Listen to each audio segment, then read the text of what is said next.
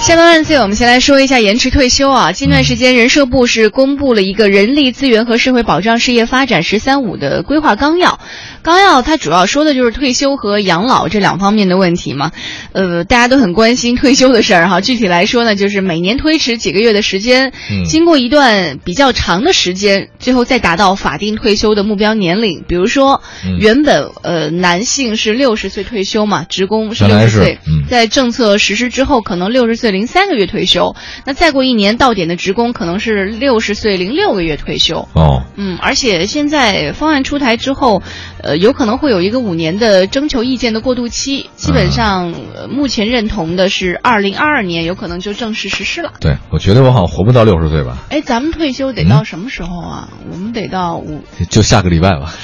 七月底。如果没有中途的其他的情况的话，应该是五十多岁退休嘛。对吧女的吧，年轻一点应该是五十来岁吧，男的应55十五吧，男的应该六十。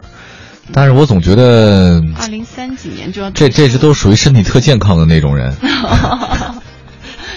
我不知道像我这么继续作下去的话，能不能活到这个年纪啊？ 你呃，哦我我们可以来关注一下啊你哪看看些吧人嗯受退休年龄影响最大。就是说，如果像刚刚说到的，二零二二年开始实施的话，嗯那么以下三个群体啊会受到退休新政的影响，就是小于等于五十岁的女性工人。嗯那这一部分就包含了七二年及以后出生的女一性。九七二年的，嗯，另外还有小于等于五十五岁女性干部和男性工人，嗯他主要是从事繁重体力劳动的工人，那就是一九六七年以后出生的人，嗯他可能就会挨到，比如说到六十岁六十岁退退休嗯。。嗯那小于等于六十岁的男性干部是一九六二年和以后出生的男性，嗯，因为我咱们这算工人吧？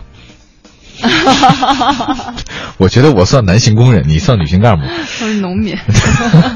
那这个其实呃，专家说了，这个延迟退休方案影响比较大，是七零和八零后。呃，人社部呢将会这种，呃，把这渐进式的延迟退休呢，好好的落实下去。嗯啊、对九零后来讲呢，到退休的时候，估计已经完全赶上了新政。嗯，想都不用对想了，我，我其实倒我对这年纪倒没有那么的在意，我只担心就是我养老金的问题。嗯，对，，就是目呃养老金会不会降低呢？这个专家还有人事部的领导说，目前养老保险基金的筹措渠道当中，财政是补助的。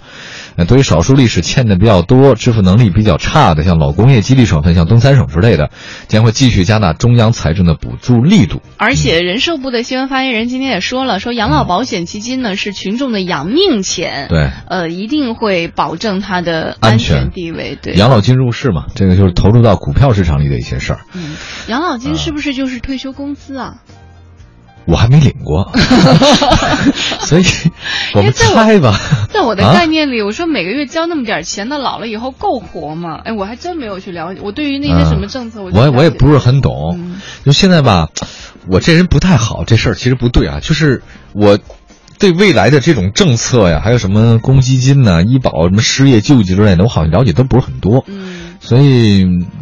我我不太确定这个事儿到底未来会对我有哪些影响。但是对于那些可能即将退休的人，影响会是比较大的，他们也更清楚一些。之，因为我觉得不了解有多方面的原因，比如说我这边嗯不了解，真的受了一个刺激。我怎之么前有一次是跟家里人聊天儿的时候，嗯，我想可能是因为家里人本身也并没有那么的了解，或者说不愿意跟我说，结果他就嗯回了一个说：“你有时间在这琢磨，你老了可以领多少养老金？你不如年轻的时候好好赚钱。哎，你这是亲生的我当时就， 这是亲生的家我长。当时就懵了，你知 道吗？说的没错儿，真的是。对，我觉得现在你能挣很多钱的话，是不是以后可能就对这事儿不是再依赖了。应该不再依赖了吧？好，其实这个消息要说完之后，我们俩都没太明白怎么回事儿。我们说下一个，这个我明白，因为这事儿咱干过啊。对，现